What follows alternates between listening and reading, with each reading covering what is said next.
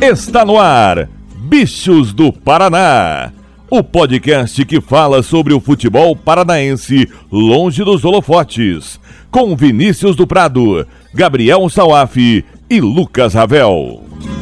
Eu não sou um gato de Ipanema, sou um bicho do Paraná.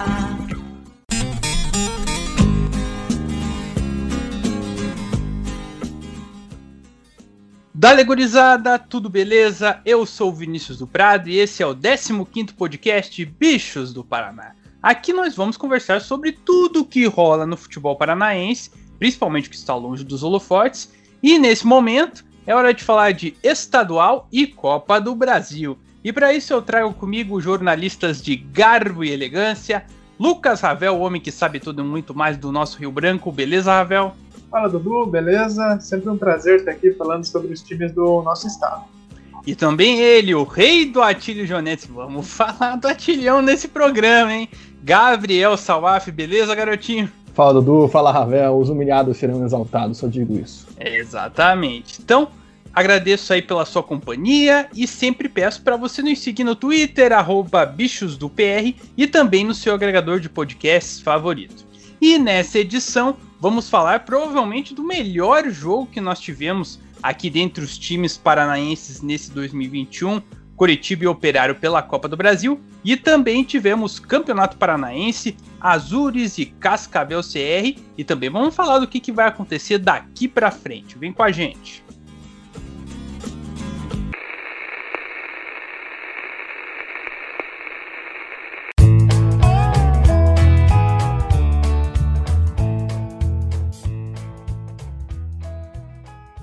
Pessoal, nessa última terça-feira, dia 6 de abril, tivemos talvez a melhor partida do futebol paranaense até aqui em 2021. Só que foi em Joinville, olha aí o paradoxo, o contrassenso, que foi a partida da Copa do Brasil entre Coritiba e Operário. Eles se enfrentaram lá na Arena Joinville pela segunda fase da Copa do Brasil. O Fantasma saiu na frente com o gol do Giancarlo, a zaga ajudou ali no lance, mas logo depois o Léo Gamalho, que fase do centroavante, ele empatou a partida e na segunda etapa conseguiu a virada, em um lance polêmico que a gente vai falar por aqui também, mas o jogo não parou. O Operário logo depois empatou com o Thomas Bastos, uma linda cobrança de falta, e parecia que tudo iria para os pênaltis. Mas aí brilhou a estrela do treinador Morínigo e no finalzinho o Igor cruzou e o Luiz Henrique, o Luizinho, cabeceou com classe para fazer 3-2 para o Verdão e garantir a vaga na próxima fase aí da Copa do Brasil. Vamos começando, Lucas Ravel, que jogo foi esse, hein, cara? Emoção até o final e o Coritiba fazendo valer aí, não o mando de campo, era um mandante, mas não estava jogando em casa, né? Mas acabou fazendo valer aí e conseguiu a classificação para a próxima fase da Copa do Brasil. O Coritiba ele já tinha um time definido já de quem ia jogar, né? Tinha jogadores lançados, por exemplo, o Léo Gamalho, o William Farias, são jogadores mais experientes, já tinham sido poupados há 2 rodadas já no Paranaense. O Operário, o Matheus Costa até surpreendeu, né? Com a ausência do Pedro Ken, eu até esperava que iria entrar alguém ali para repor no meio de campo, talvez o Churão, até o Thomas Bastos, né? Mas ele fez mistério até e colocou o Felipe Garcia, um atacante, e ele optou pelo Felipe Garcia porque o Coritiba ele é muito forte nas laterais, então com o Felipe Garcia você ganha alguém ali para conseguir dobrar a marcação ali no setor das laterais, né? O jogo ele foi muito bom para a gente que assiste, né? Foi um jogo muito legal de se acompanhar, mas os técnicos não gostaram tanto assim. O Gustavo Morínigo ele foi até muito crítico com a equipe na entrevista pós-jogo. Durante a partida ele também sempre pedia para o time ter mais velocidade na transição, ele é um técnico que gosta de um time muito intenso. E o Matheus Costa eu até ouvi ele também brigando bastante com o time. Eu acho que apesar do resultado, esse foi até o melhor jogo do Operário ofensivamente até aqui. Não que tenha sido brilhante, mas o time vinha tendo muitas dificuldades para criar nos últimos jogos, até contra adversários inferiores, né? Só que defensivamente o Operário eu até achei que foi um um desastre, assim, né? O Bonfim e o Léo Rigo não se encontraram no jogo, sofreram muito nas bolas aéreas. O Léo Gamalho tinha muita tranquilidade para cabecear, e o gol do Luizinho, embora tenha sido um belo gol, ele também cabeceou sozinho, sem um zagueiro ali para atrapalhar. E no primeiro gol também, né, nasceu de um cruzamento, foi até um pouco mais baixo, e aí o Silva afastou mal e o Léo Gamalho fez o primeiro gol também, então foi mais um erro defensivo, e isso aí custou a classificação para o Operário justamente no jogo mais delicado do ano. A defesa não correspondeu. E aí eu acho que o Matheus Costa vai ter que fazer alguns ajustes para corrigir isso. Mas foi um jogo muito equilibrado e muito interessante, e uma partida muito legal de se acompanhar, em que o Curitiba conseguiu sair com a vitória. E sobre essa questão que o Ravel falou, Salaf, da questão da bola aérea defensiva do Operário teve problemas, os 3 gols do Curitiba foram originados de bola aérea. E a questão do Léo Gamalho fez muita diferença mesmo, foram 2 jogos, 3 gols, um cara matador aí que vai fazendo a diferença para a equipe do Curitiba. Você já vê o Léo Gamalho como uma realidade nesse time? É a principal aposta, né, Dudu? É um grande sonho da diretoria, da torcida, ter esse jogador, né, decisivo, esse cara que faça gol, né? Esse cara que, por exemplo, foi o Rodrigão na última campanha do acesso, por mais que o Rodrigão passou mais da metade do campeonato desaparecido. Mas o Léo Gamalho está se mostrando porque é justamente isso, né? Foram basicamente 5 finalizações, se você for contar o jogo contra o Rondonópolis, e 3 gols, né? Teve uma cabeçada ali no final do primeiro tempo que ele quase vira o jogo, que o Simão faz um milagre, ou seja, ele sabe se posicionar muito bem para receber a bola. E o manejo dele, né? A habilidade dele. O primeiro gol, por mais que tenha sido um rebote, era um lance dificílimo dele virar chutando, e ele não precisou nem dominar a bola. Eu lembrei até, estava comentando com meu pai, lembrou um pouco até a época do Marco Ruben no Atlético, né, que era uma bola, gol, né, um toque na bola, só gol. E o Léo Gamalho também é assim, e o Coritiba precisava de um jogador assim na frente, né, ainda mais nesse esquema de jogo que o Mourinho adota, que é justamente esse de explorar as laterais, né? A gente vê muita gente chamando atenção para o escanteio escanteio curto, né, que o Curitiba exerce, que consegue compilar a jogada e sempre termina com um cruzamento no meio da área. E sempre precisa de ter alguém ali, ter um pezinho, ter uma cabeça, ter o que for. E o Léo Gamalho é esse cara. Se nos jogos do Paranaense, né, a gente sentiu falta disso, o jogo contra o Cascavel Serra mostrou um pouco disso, aí na Copa do Brasil tinha ele, né, e de cabeça, de pé, ele é um cara essencial, né, mostra ali sua força, um ótimo jogador, uma ótima contratação do Curitiba, que a torcida do Coxa torce para que ele mantenha o nível e também não se lesione, né? Imagine você perder uma arma dessas ao longo da temporada, e também sabe aparecer na hora certa, né? O Léo Gamalho, ele ficou um pouco desaparecido porque se na bola aérea os jogadores do Operário estavam perdendo várias para ele, com bola rolando estavam conseguindo fechar, né? Não era toda a bola que o Léo Gamalho conseguia trabalhar ali no chão, o problema era justamente na bola aérea, né? Nos cruzamentos que a zaga do Operário pecou. Mas fica aí um indicativo de um grande jogo. Eu gostei muito dessa questão do Operário, como o Ravel disse, concordo que foi o melhor jogo do Operário até aqui na temporada, até porque foi um jogo que o Operário conseguiu trabalhar no meio de campo. A gente reclamava que o Operário não conseguia ficar com a bola no meio de campo, e o Operário conseguiu. E o Coritiba também por causa da determinação, né? Muitas pessoas que estavam em Joinville falando que fazia um tempo que não viam o Coxa tão aguerrido, né? Óbvio que tem a questão, precisa melhorar tecnicamente alguns pontos, mas esse ponto de determinação, buscar a vitória ali, um jogo que parecia para o empate, foi fundamental, né? A gente vê uma cara nova no Curitiba, digamos assim, já com o Mourinho.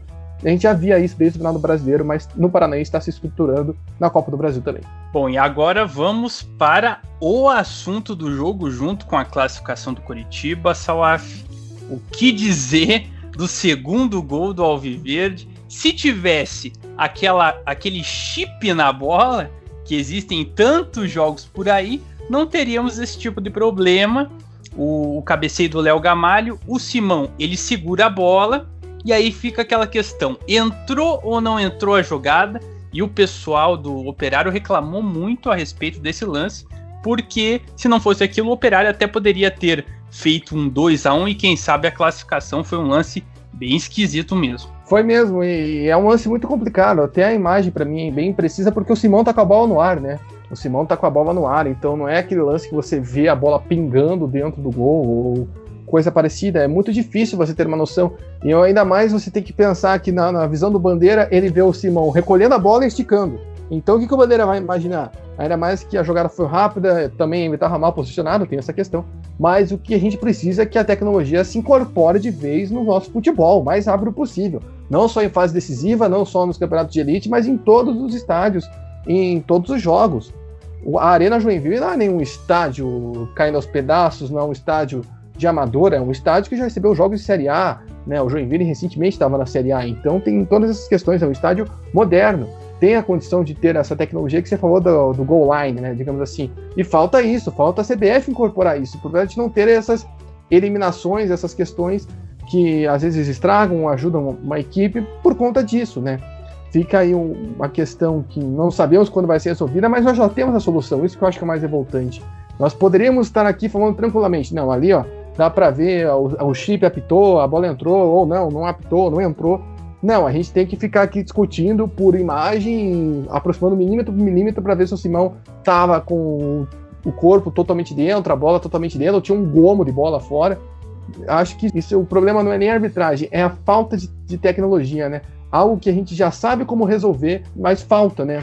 Falta esse detalhe que seria tão importante ali, uma imagenzinha, um chip, um sensor, que ajudaria tanto a gente não estar aqui falando sobre isso, estaremos aqui falando sobre o jogo que foi movimentado, agitado e animado. Exato, né, Ravel, também queria ouvir, né, assim como o Salaf comentou a respeito desse lance, porque assim, no caso do VAR ainda você é uma tecnologia muito importante também, mas você tem ali a questão da interpretação, né, o árbitro de vídeo vai lá olhar, conversa com o árbitro e aí dá o veredito.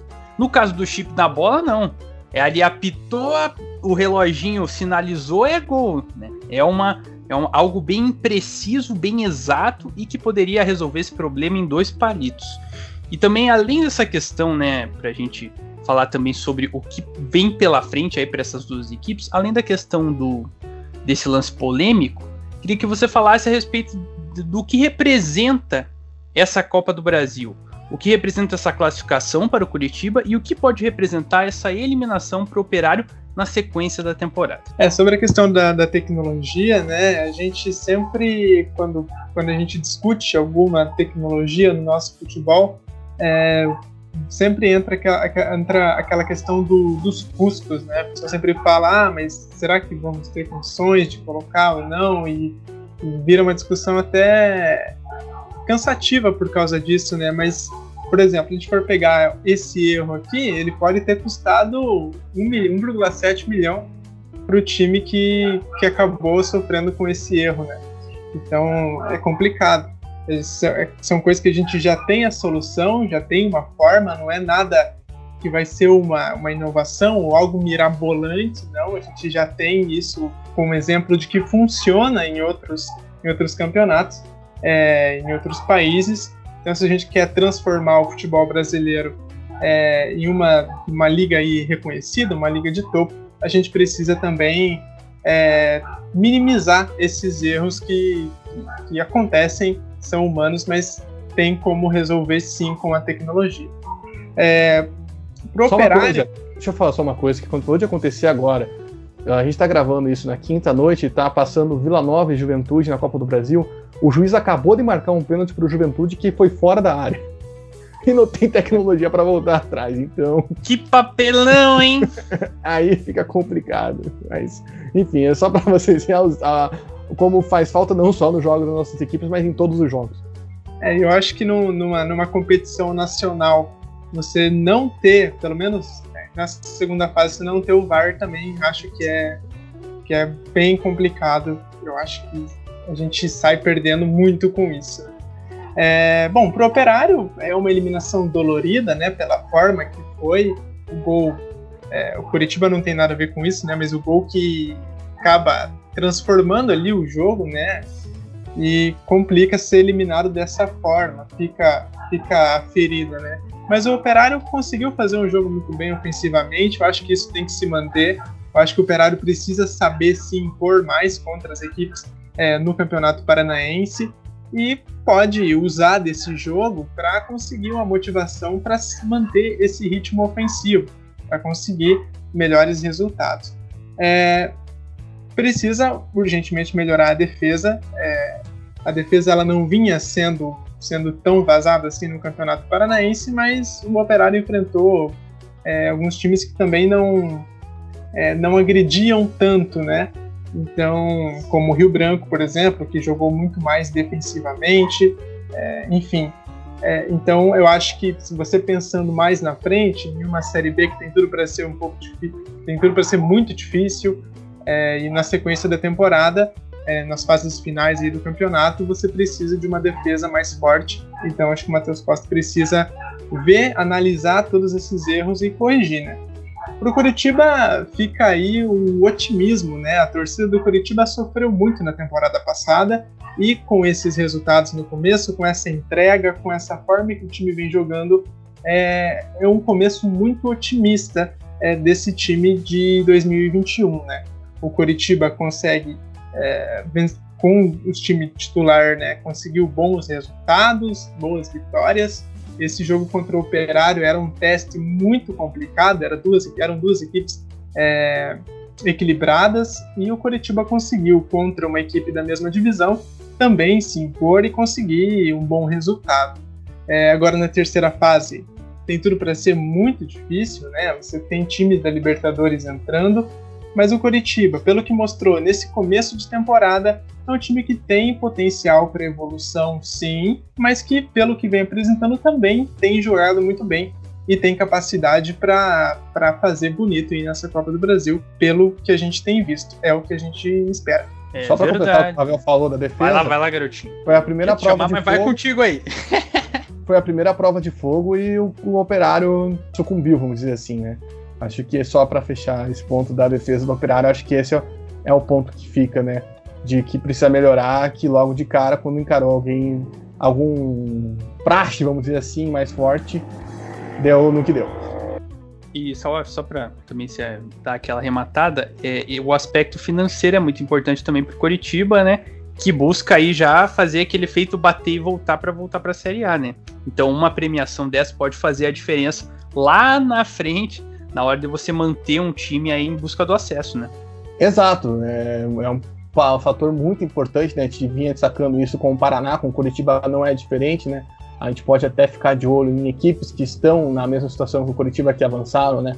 O Vitória foi uma equipe que avançou, a Ponte Preta hoje já caiu, ou seja, daí você já fica de olho nessa questão financeira, se vai pesar ou não, mas sim, é algo importantíssimo financeiramente, ainda mais com todo esse momento conturbado que o Coxa vive do rebaixamento. É importantíssimo alcançar essa quantia aí, que já passou de 2 milhões, acho que somado para a primeira fase. Então, importantíssimo para o Verdão aí manter o foco, tanto na atividade futebolística e na atividade financeira da equipe. Então é isso, pessoal. Agora o Coxa vai para a terceira fase, fica no aguardo do sorteio, como o Ravel falou, vão vir as equipes da Libertadores. E dentre esse pote, o Atlético não foi para a Libertadores, mas ele, pela pontuação do Campeonato Brasileiro, entra agora e podemos ter um Atlético. Será que o sorteio vai ser tão ruim assim com os paranaenses, que vai ter clássico logo de cara? Vamos torcer para que não, para que os times sigam caminhos diferentes. Então ficamos aí no aguardo do sorteio da próxima fase da Copa do Brasil pelo lado do Coritiba. E agora vamos virar a chavinha e falar do Campeonato Paranaense.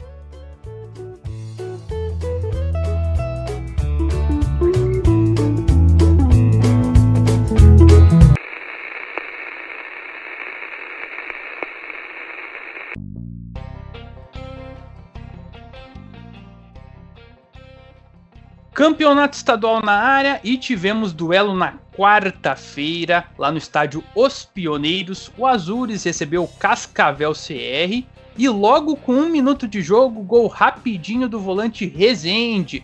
Ele apareceu na área e fez o gol que deu a vitória à equipe do Azures. 1-0 magrinho, importante. O CCR até criou mais ao longo do jogo, aí depois que tomou o gol foi para cima, mas não conseguiu fazer aí a diferença e conseguir virar o jogo.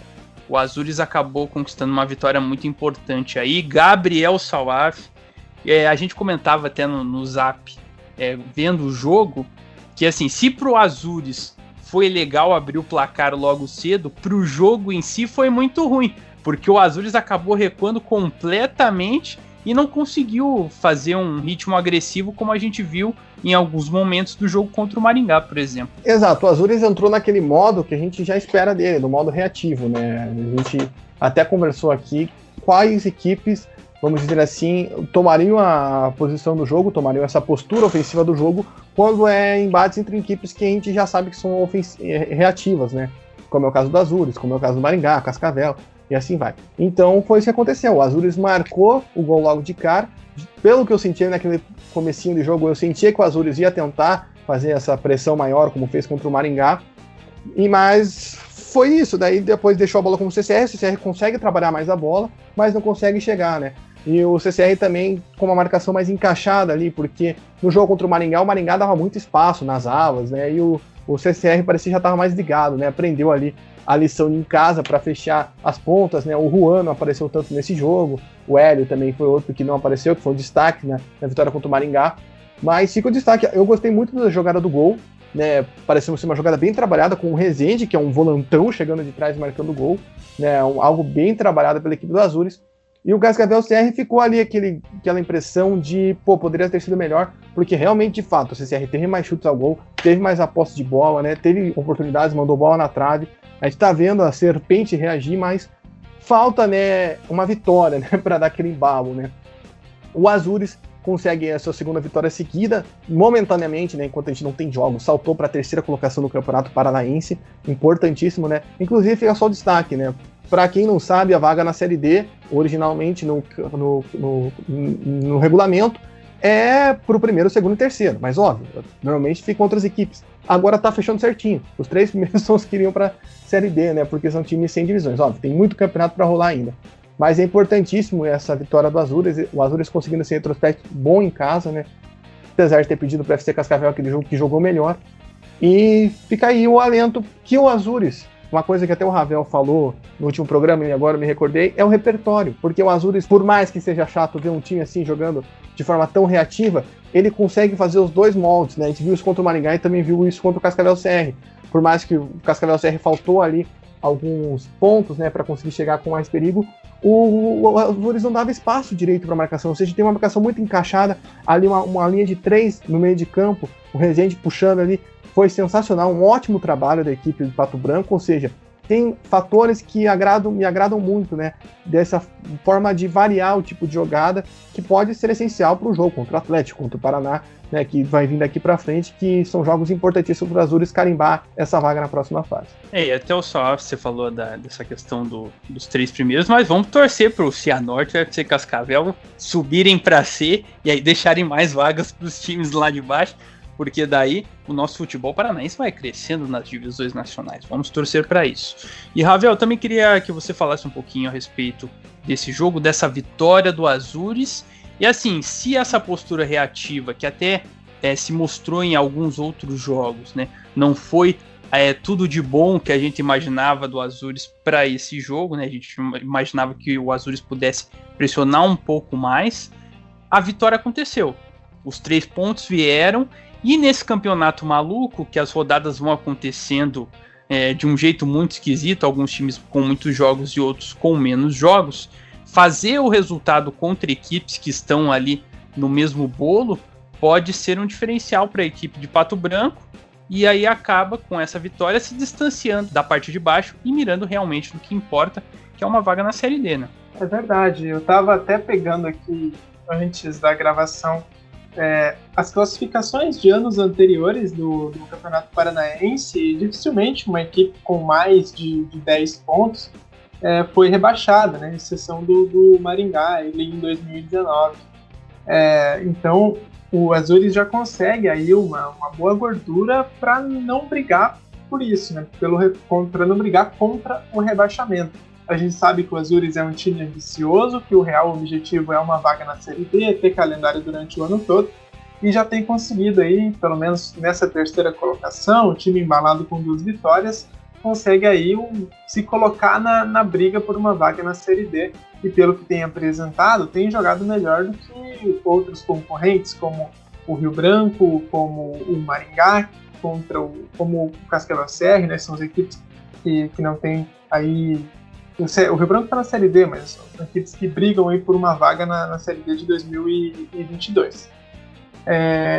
Sobre o jogo, o gol mesmo, como o Salaf falou, ele mostra um pouco da essência ali do time do Azures, porque o gol ele começa com um erro ali do lateral Adriano, do Cascavel CR, ele acaba dando um chute ali para trás, né, mas não foi quase para ninguém, e aí o Vieira consegue brigar com o zagueiro e recuperar essa bola, e ele já sai em muita velocidade para o ataque. O time que estava numa fase defensiva, se defendendo, ele consegue ali em poucos segundos já ir direto para o ataque com muita velocidade, e ao contrário, o Cascavel CR já não conseguiu ter uma transição tão rápida assim, tanto que o lateral Adriano, que teve a falha ali no começo da jogada, ele demora muito para chegar e conseguir recompor e conseguir fazer parte ali da defesa do Cascavel CR, ele demora bastante. E tanto que o Vieira consegue se deslocar um pouco mais para o lado ali do gol e servir o Rezende dentro da área ali para o Rezende fazer o gol. Uma jogada trabalhada, porque quando um atacante ele sai ali do meio da pequena área, um volante já ocupa aquele espaço. Isso é treinado e é muito interessante ver o Azures tendo essas jogadas, né? O Cascavel CR ele até abusou, acho que, na minha opinião, dos erros de cruzamento, né? Eu até achei que teve um pouco de dificuldade, mas conseguiu sim ter chances, acertou a trave, o goleiro Dida também teve que fazer defesas, mas isso muito porque o Azures também não foi a melhor partida do Azures, também teve alguns erros ali defensivos, também deixou espaço, eu acho que isso muito pelo gol cedo também, né? Porque te dá um pouco mais de tranquilidade para você jogar e você acaba até relaxando demais em alguns momentos do jogo. Então isso pode ter complicado um pouco ali pro Azures. Até me veio na cabeça no final do jogo, né? Vendo ali o Cascavel CR indo para cima, fiquei pensando, será que o Azures não iria repetiu o roteiro de alguns outros jogos, né? Que acabou tomando gol no final da partida contra o Londrina e contra o FC Cascavel, se o time ia conseguir segurar. Eu acho que faltou um pouco de ímpeto para esse time do Azures, porque é um time que é mais time que o Cascavel CR e poderia até ter ido um pouco mais para cima para tentar matar o jogo ali, talvez no segundo tempo. É um time que consegue fazer isso muito bem, atacar também, né? Um time que é muito bom. Imaginei que faltou um pouco de iniciativa mesmo, e aí o time acabou passando ali um sofrimento que talvez pudesse ter matado o jogo antes e não passar por aquilo.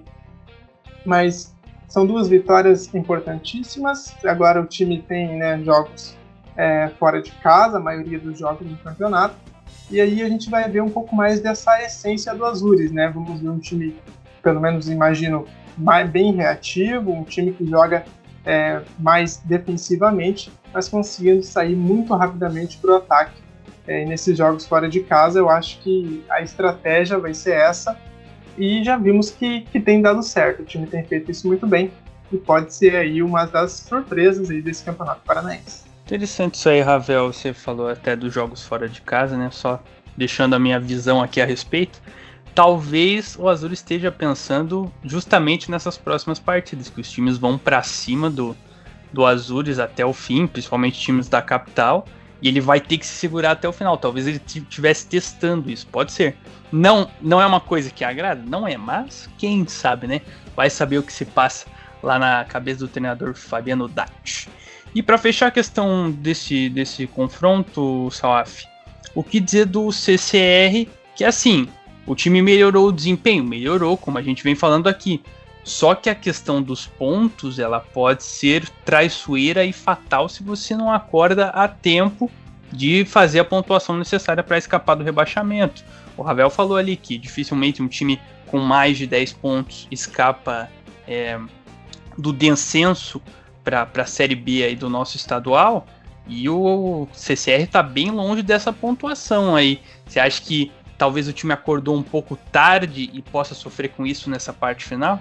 Eu acho que não é nem questão de acordar tarde, Dudu. Acho que o jogo crucial foi num ponto que foi em cima, vamos dizer, do laço, né? Que foi aquele jogo contra o Toledo, que era um jogo que o Cascavel tinha que ganhar e acabou perdendo.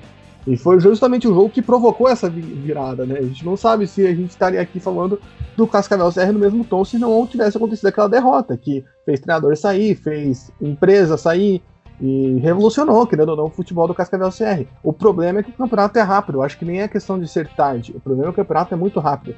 São 6 jogos agora, o Cascavel CR precisa ganhar uns 3 pelo menos para você sentir que, ufa, eu posso respirar.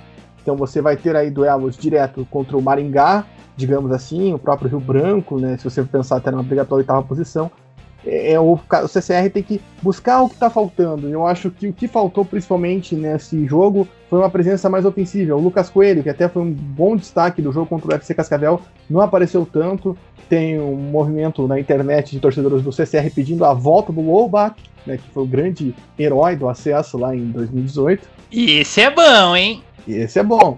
Pelo menos com a camisa CCR, com as outras não, mas com a camisa CCR o cara incorpora. Então, é a magia. É a magia, né? É a magia da serpente. Então o CCR tem esses pontos que estão faltando. Mas eu gostei de ver a postura do CCR de ficando mais com a bola, óbvio, tem alguns erros individuais que acabam pecando, mas tem esse pontinho, falta esse detalhe. Contra o FC Cascavel faltou ali uma concentração, né? Aquela chance de matar o jogo, fazer 4-1, virar goleada, né? Virar passeio no clássico da cidade, perdeu uma grande chance. E agora acabou não conseguindo marcar, né? Teve até algumas boas chances. O Dida também fez boas defesas. Quando o Tom foi exigido, o Tom também fez boas defesas, né? E quando o Azures chegava. Então, o CCR tá se consolidando, só que precisa de uma vitória para dar aquele up, pelo menos por momentaneamente sair da zona de rebaixamento, por exemplo. Vamos ver para quando vai ser o próximo jogo aí do CCR, contra quem vai ser, né? Lembrando que o Cascavel CR ainda tem o Atlético para pegar, tem o Londrina, né, tem o Operário, então são jogos mais delicados aí que a nossa serpente tricolor tem pela frente. É isso, gente, vamos ver o que vai acontecer com o Cascavel CR, se consegue essa recuperação no quesito pontos e se o Azures mantém a toada aí para se classificar para a próxima fase e quem sabe pegar uma Série D. E com isso encerramos a análise de jogos da semana e não teremos uma análise dos jogos que virão pela frente no final de semana. Por quê? A gente vai explicar agora.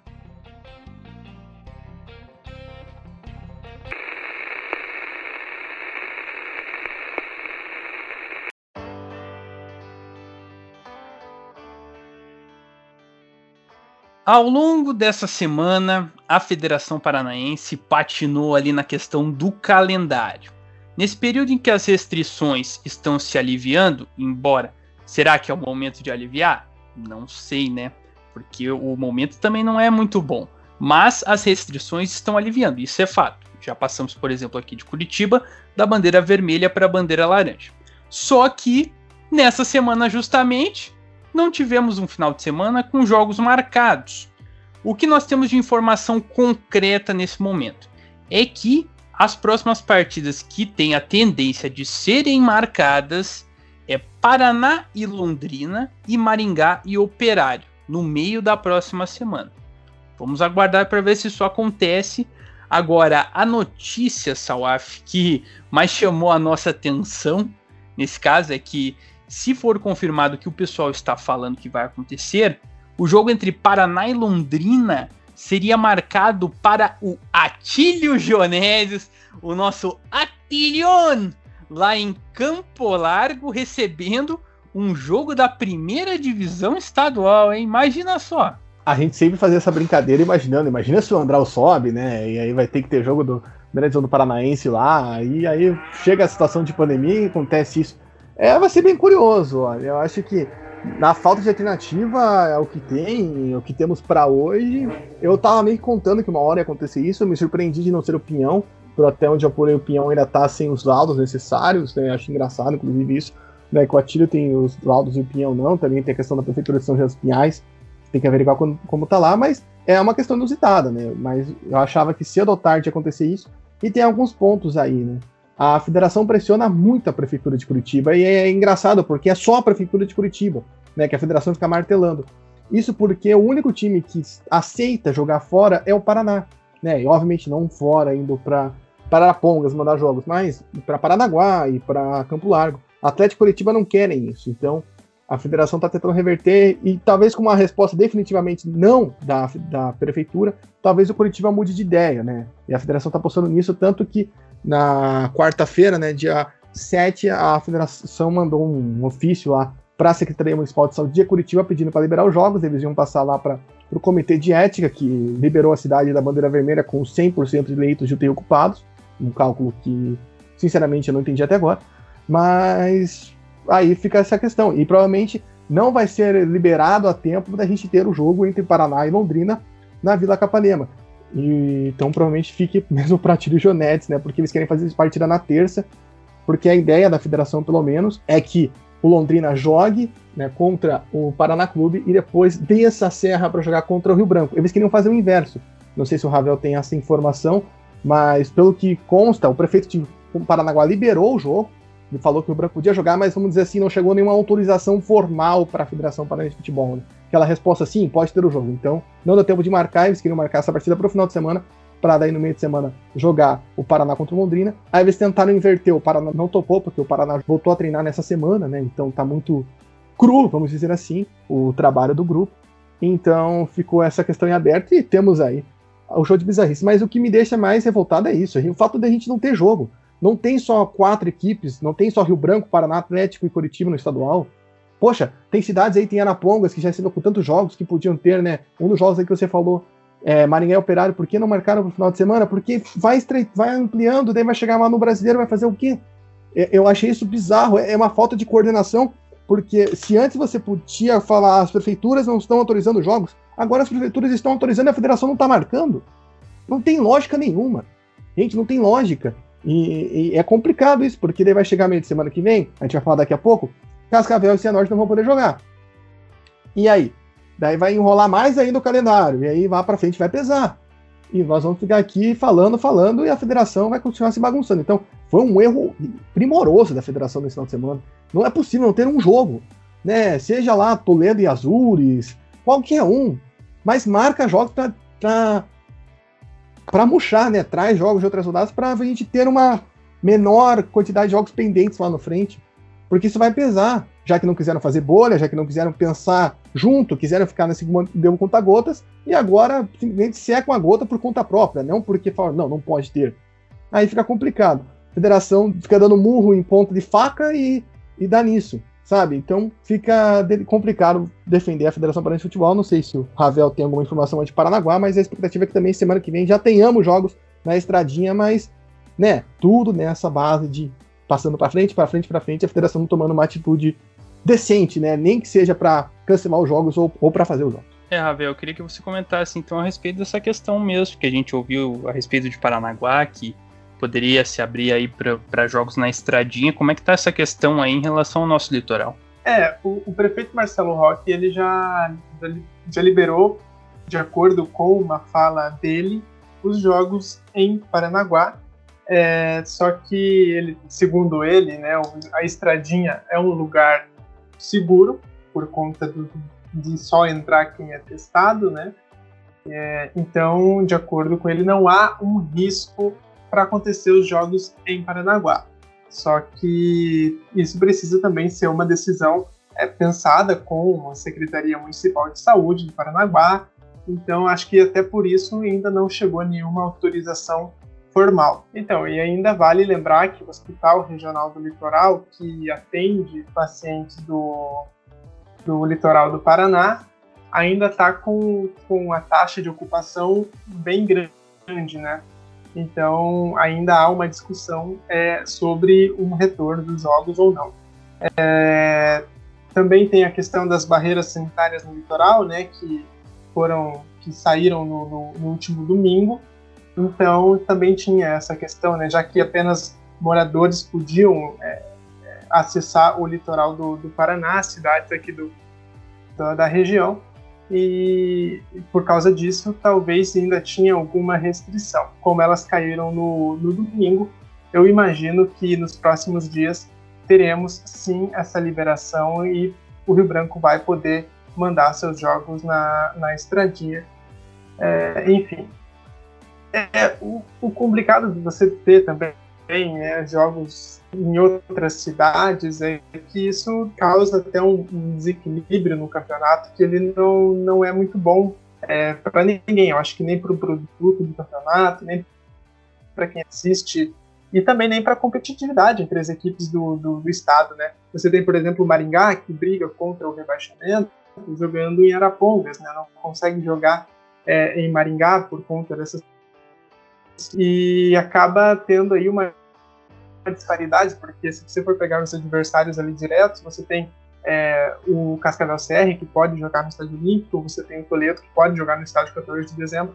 Então, você causa aí até uma disparidade no campeonato. E sobre jogar no Atílio Jonedes, eu até acho que o Atílio Jonedes ele não deve ter um gramado tão atrás assim do estádio 14 de dezembro do Toledo. Embora seja um estádio mais acanhado, vai ser até bem interessante ver esse jogo acontecer ali em Campo Largo, né, por toda essa questão de ser um local alternativo.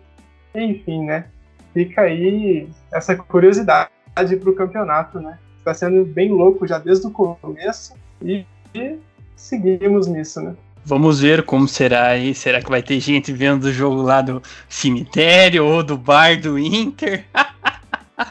Seria épico para o nosso campeonato estadual, mas vamos ver o que vai acontecer aí, porque, como você pode ver, caro ouvinte, você pode ouvir aqui no nosso debate, as coisas estão bem longe de ter uma definição concreta no Campeonato Paranaense. Mas, como não teremos os jogos do final de semana, a gente não vai ter o programa da segunda-feira e só vamos voltar lá no final da semana, mas teremos jogo no meio da semana que vem. Pelo Paranaense? Não, pela Copa do Brasil, jogos importantes. Então vamos aqui fazer um esquenta, como diria a nossa Regina Casé, porque temos jogos da Copa do Brasil. Então na terça-feira, pessoal, o Cianorte vai receber o Santa Cruz, o Santinha. E na quinta, o FC Cascavel vai até Florianópolis jogar contra o Avaí Gabriel Sauaf. O que dizer aí desse confronto entre Cianorte e Santa Cruz? Sabemos como joga o Cianorte. Está embalado, com uma boa sequência de pontos aí no Campeonato Estadual. Já o Santa Cruz, ele está meio esquizofrênico. No Campeonato Pernambucano, ele é o vice-líder ali, está se classificando ali, né, para a próxima fase, a princípio, aqui pelo que estamos vendo na tabela, mas na Copa do Nordeste ele é o lanterna do Grupo A, 4 pontos distante do 4 de julho do Piauí. Então, na Copa do Nordeste, que é um nível de competitividade mais alto, ele está muito mal. Qual Santa Cruz será que vem para encarar o Cianorte? Santa Cruz já está eliminado na Copa do Nordeste, né? Inclusive porque só tem mais uma rodada e já foi pro chinelo, né? Vai jogar a última rodada agora nesse sábado contra o Botafogo no jogo dos eliminados, porque o Botafogo da Paraíba também já foi para casa. Eu acho que o Santa Cruz vai vir com essa função de tentar reverter esse momento ruim que está vivendo na Copa do Brasil, porque pesa, porque na Copa do Nordeste, quer dizer, porque querendo ou não, por mais que fale, campeonato pernambucano, para esses times é importante, óbvio que é importante, mas pesa muito você não conseguir avançar na Copa do Nordeste, nem brigar direito pela vaga, e você pega ali equipes que têm menos tradição, como o próprio 4 de julho, Confiança, né, equipes que têm menos força que o Santinha, e aí o Santa tem que dar uma resposta para sua torcida, a gente sabe como é essa questão do time grande, e é o jogo decisivo pro Santa Cruz, é esse. Ele precisa dar uma resposta positiva contra o Cianorte, então o Cianorte tem que ficar ligado, mas como você disse, o Cianorte vem embalado. É uma grande chance de a gente ver o Cianorte avançando. Eu tô muito confiante nisso, até pelo momento não muito favorável do Santa Cruz, mas tem que ficar ligado, porque o Santa vem para jogar o semestre, basicamente. Né? Porque o Santa Cruz vai jogar, não vai jogar a Série C, e aí todo aquele drama de Série C que a gente já conhece. Então é o jogo do semestre, porque ganhar estadual, legal, vai bater de frente contra o Náutico que está a 100% de aproveitamento, inclusive no Campeonato Pernambucano, ali brigando com o Sport, legal, lindo, mas o que interessa para eles, assim como para nós, é você ir bem nas competições nacionais, regionais, então como já tem esse fracasso na Copa do Nordeste, pesa muito, então se nós tem que ter calma e continuar jogando como joga, né? Ter a vantagem para jogar em casa, tentar manter esse meio de campo mais controlado, ver quem vai jogar, se é o Pachor, Wilson Júnior, mas eu tô confiante no Leão. Eu acho que dá pro Leão do Vale do Itajaí sair bem nessa. Tá uma equipe muito bem formada, a gente já falou isso aqui várias vezes, né, dessa continuação do trabalho do João Bursi. Pode dar resultado, e um resultado muito bom diante do tricolor pernambucano. E até, Ravel, essa questão do mau momento do Santa Cruz, né, e não é só do Santa Cruz, hein? O Sport na Copa do Nordeste também é o penúltimo, não tem mais chance de classificação. O único pernambucano aqui que eu tô vendo que tem chance é o Salgueiro, mas ele precisa vencer e os outros times da frente dar uma boa patinada ali. E a questão, né, que a gente sempre bate na tecla aqui falando de Copa do Brasil é que dessa vez não vai ter a vantagem do empate para a equipe do Santa Cruz, algo também que deixa o Cianorte em condições iguais ali para lutar pela classificação. É, isso dá um pouco mais de tranquilidade, né? Você já começa a partida sem uma desvantagem, né? Na primeira fase, você já começava o jogo sabendo que o empate você seria eliminado, né? Então você teria que correr já atrás do placar desde o primeiro minuto do jogo, né? O Cianorte, ele vai chegar para esse jogo com 2 semanas ali livres para treinar nesse nosso calendário do futebol brasileiro. Isso é até um sonho ali para os treinadores, né? O time ele não vai sentir no ritmo de jogo essas 2 semanas, porque já disputou 5 partidas na temporada, né? E jogos muito disputados, né? Contra o Paraná, por exemplo, pela Copa do Brasil, enfim. E também não vai sentir também o entrosamento, né? Já que é um time com uma base já formada, é um time que se muda os jogadores, muda poucas peças e o time também mantém o mesmo nível de jogo, mesmo com jogadores que entram no decorrer do jogo ou algum rodízio que é feito pelo João Bursa. Um dos destaques do Cianorte é o Pachu, né? A gente elogiou bastante ele em podcasts anteriores, tem sido artilheiro, jogando muito bem. Ele é ex-Santa Cruz também, ele passou por lá em 2017, naquele ano ele começou a temporada no Botafogo, jogou Série A, foi para o Santa Cruz, só que ele não estreou lá. Ele ficou no banco 3 jogos apenas da Série B e retornou ao Botafogo. Então, fica a pergunta, né? Se o cara foi pro time e não estreou, a lei do ex vale ou não? Rapaz, aí tem que entrar com recurso, hein? Ai, essa é boa, hein? Tem que olhar lá nas linhas miúdas, como diriam os antigos. Ravel, eu fico com você ainda, porque agora vamos falar do outro confronto, FC Cascavel e Avaí. O Avaí que vem de 2 vitórias consecutivas para cima do Metropolitano e do GEC, e até o jogo contra o FC Cascavel terá mais um confronto ainda pelo Campeonato Catarinense contra o Concórdia no próximo domingo. O Avaí que é o 3º colocado aí do Campeonato Catarinense com 14 pontos. Qual a expectativa para esse jogo, sabendo que o FC Cascavel vem num momento muito bom, já levou aquele sacode assim para deixar o time com os pés no chão, que foi aquele jogo contra o Cascavel CR, e agora vai enfrentar um adversário que é mais estruturado em relação ao Figueirense da primeira fase, mas que tem ali também, né, uma possibilidade, já que o FC Cascavel vem demonstrando um bom futebol. É verdade, o Avaí ele vem de uma sequência de 5 jogos sem perder, né? Mas ele tropeçou em alguns jogos nesse período. Empatou contra Marcílio Dias e contra o Próspera. É engraçado que o Avaí ele vem sendo um time até de poucos gols nessa temporada. Ele só marcou mais que 1 gol em um jogo contra o Juventus de Jaraguá, lá na estreia em fevereiro. De lá para cá, ele não marcou mais que 1 gol em nenhuma partida. É um time que tem no comando o técnico Claudinei Oliveira, ele é remanescente da temporada passada, ele chegou até na reta final ali da temporada passada para comandar o time do Avaí. É um time que tem jogadores conhecidos, o zagueiro Betão, o meia Valdívia, que está até em conversas para renovar com o Avaí. O Avaí espera ter ele à disposição para o jogo contra o FC Cascavel. E, então não vai ser um jogo fácil para o FC Cascavel. O Avaí é um time que marca muito forte, até está valendo um pouco sobre a forma que o time joga, é um time que faz uma pressão muito alta, então não vai facilitar essa partida. É um desafio muito diferente do que encontrou contra o Figueirense. Mas eu tenho um otimismo aí pelo que esse time do Cascavel tem apresentado. Eu acho que vai ter que ser um time que vai ter que defender até mais do que o normal nos jogos do Campeonato Paranaense, vai precisar ser um time também um pouco mais reativo, mas o Tcheco sabe sim montar esse time com uma defesa muito sólida, né? A gente viu o time do FC Cascavel, com exceção do jogo contra o Cascavel CR, que realmente o time não fez uma boa atuação defensiva, mas no restante dos outros jogos o time conseguiu se defender muito bem e tomar poucos gols. Então eu acredito que o FC Cascavel tem sim chances de ir lá conseguir o resultado, mas não vai encontrar nenhuma facilidade. Queria ouvir também você, Saoff, a respeito do jogo. E, cara, eu não sei se é uma loucura minha, mas parece que no Avaí, quando não é o Claudinei Oliveira, é o Geninho. E quando não é o Geninho, é o Claudinei Oliveira. Parece que não troca. É aquela famosa impressão do treinador que sai a cada semana, né? É um loop eterno. Mas eu acho que esse jogo do FC Cascavel tem um componente que é o fator fora de casa, né?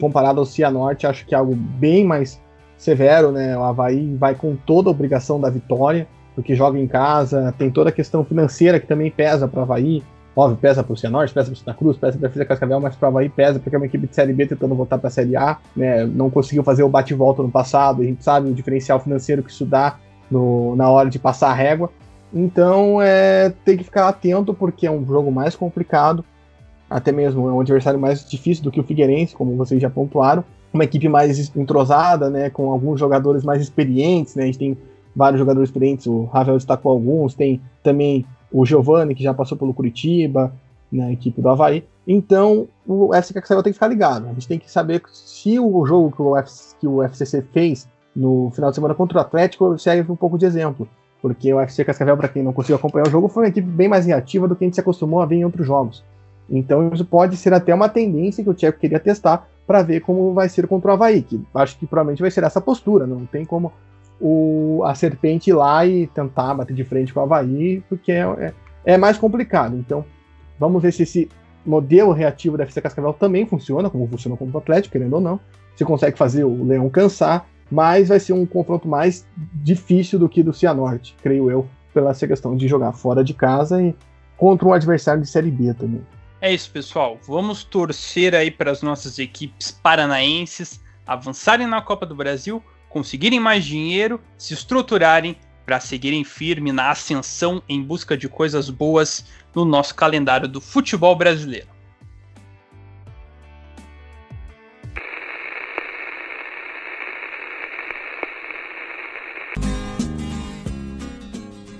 Hora de fecharmos então essa edição de número 15, edição debutante do Bichos do Paraná. Vamos ficar devendo a edição de segunda, porque não vamos ter jogo no final de semana.